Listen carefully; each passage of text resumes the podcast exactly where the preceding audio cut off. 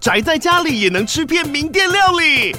最懂吃的美食平台宅点心满周岁喽！二月二十六号至三月三十一号，周年庆消费满千折五十元，满两千折两百元，限量五十组超值组合包，原价二四九九元，特价二四零零元，搭配专区优惠再折两百元。鱼子烧麦、老爷叉烧、鲜肉汤包、墨西哥起司煎饼，揪朋友来家宅着吃更好吃。马上点击链接探访宅点心。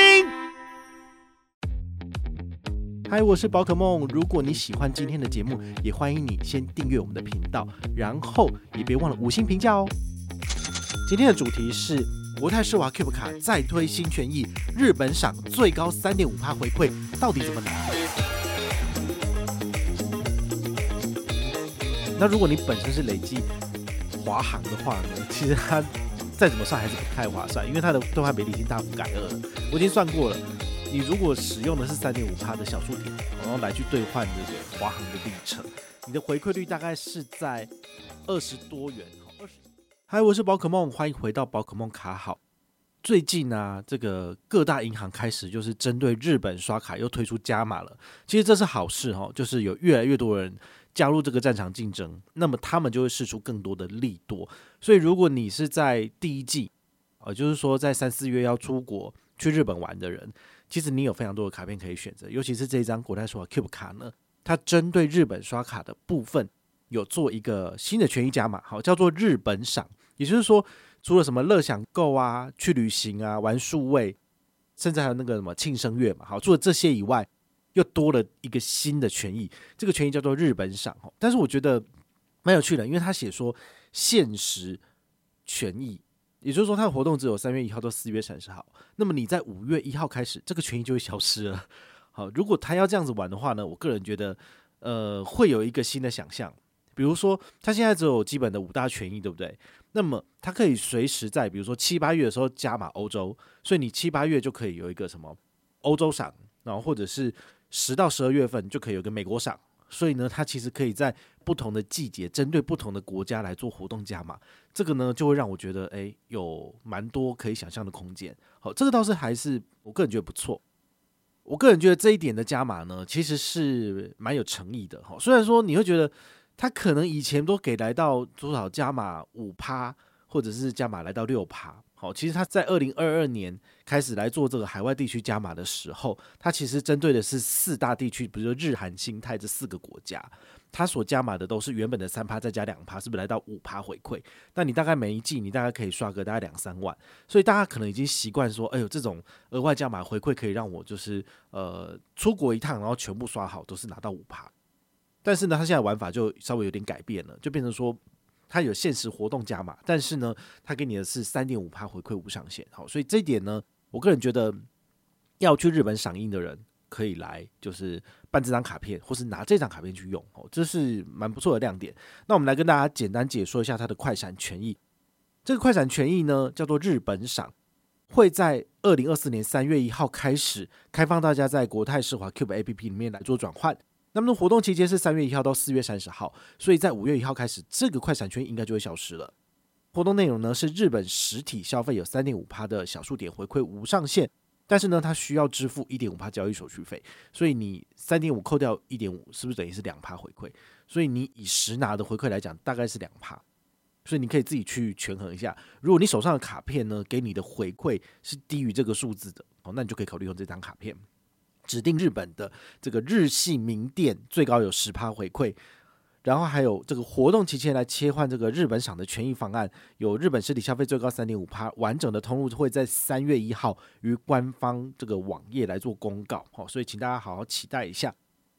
那我稍微看了一下它这个活动官网，它目前有讲到五个亮点，第一个亮点叫做日本实体消费三点五趴，这个三点五趴呢，个人觉得。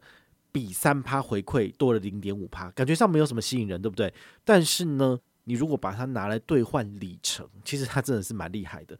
以三趴来计算的话，好像我有这个国泰世华世界卡，所以我大概是呃十元一里，好，在兑换长荣跟亚洲万里通的部分。那一般人如果你没有国泰世华世界卡，你兑换的比例大概差一点点，大概是十一到十二元一里，是不是也是蛮有吸引力？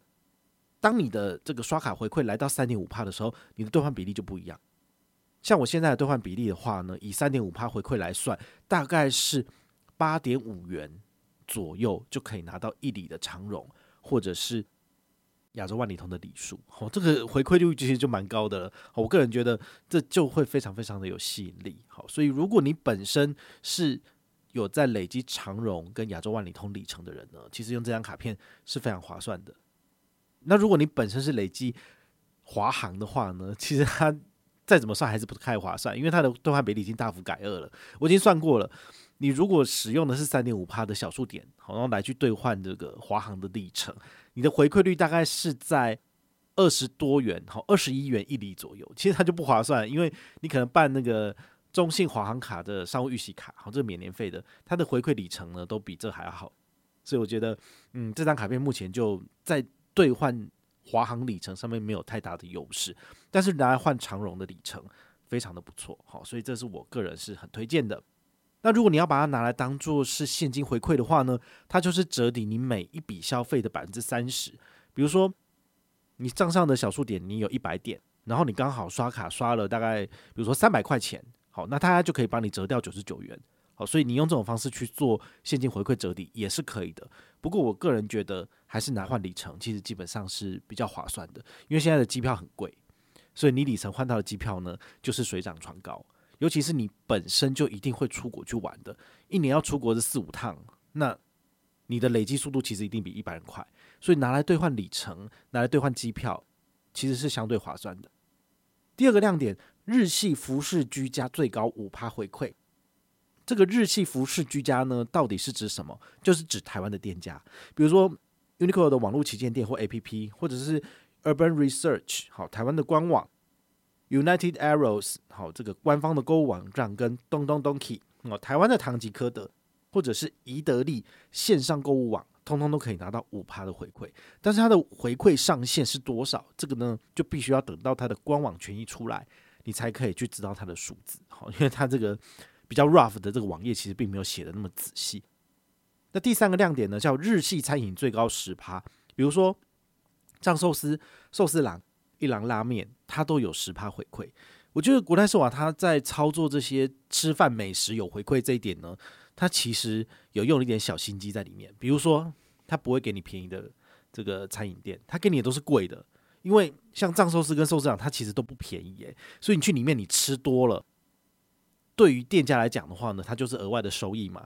但是对于这个呃国泰世华来讲的话，它也可以多收到一些手续费的部分。尽管它给的是十帕的回馈，但是它的这些卡友里面，只要有人使用到循环利息，它就赚了。好，所以它其实算是蛮精巧的哈。但如果你本身不喜欢去吃这些比较高级、比较贵一点的餐厅，其实你可以不使用这张卡片，我觉得是 OK 的。就好像。推广这个大白啊，或者是永丰永传世界卡，我自己去吃，我用得很爽，我还做短影片跟大家分享。但是，并不是每一个人都能够天天年年日日月月去去吃这些餐厅啊。所以，你可能是在生日或者是结婚纪念日有这种大型的这个需要值得纪念的日子才会去吃。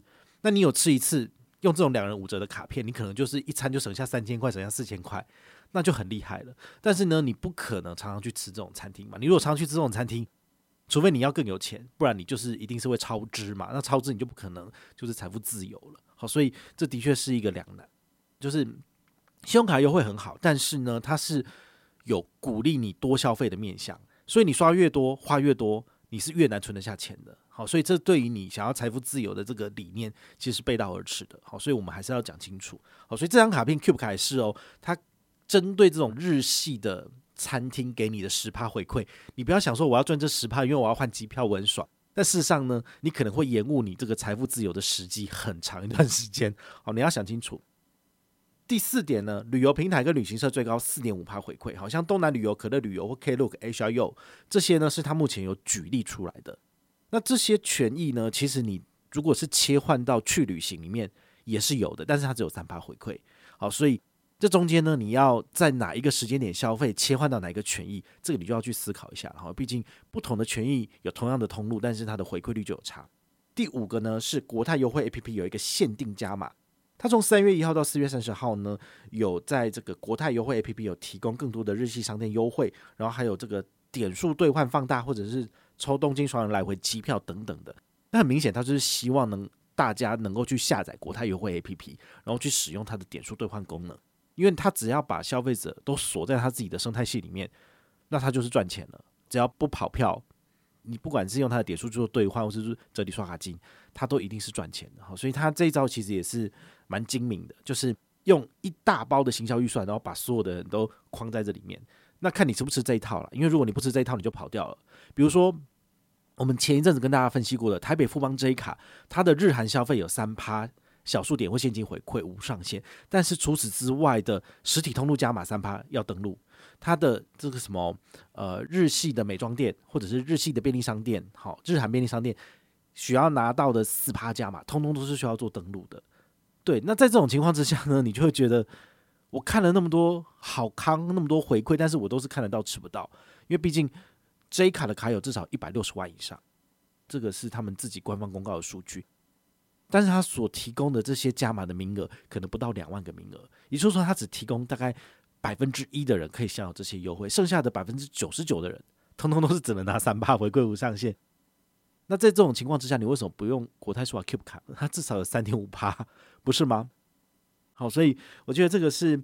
蛮显而易见的哈，你只要稍微比较一下，你就会知道那个哪一个集团有用心，哪一个集团肯花钱在他们的卡友上面，你一看就知道了。好，所以我个人呢，针对这一次国泰世华 Cube 卡的日本赏加码，我是觉得还不错。当然，你如果用心的去比较，有没有比三点五趴回馈还要高的？有，比如说星展 Echo 永续卡，它在新加坡、日本、韩国，然后还有欧洲跟美洲。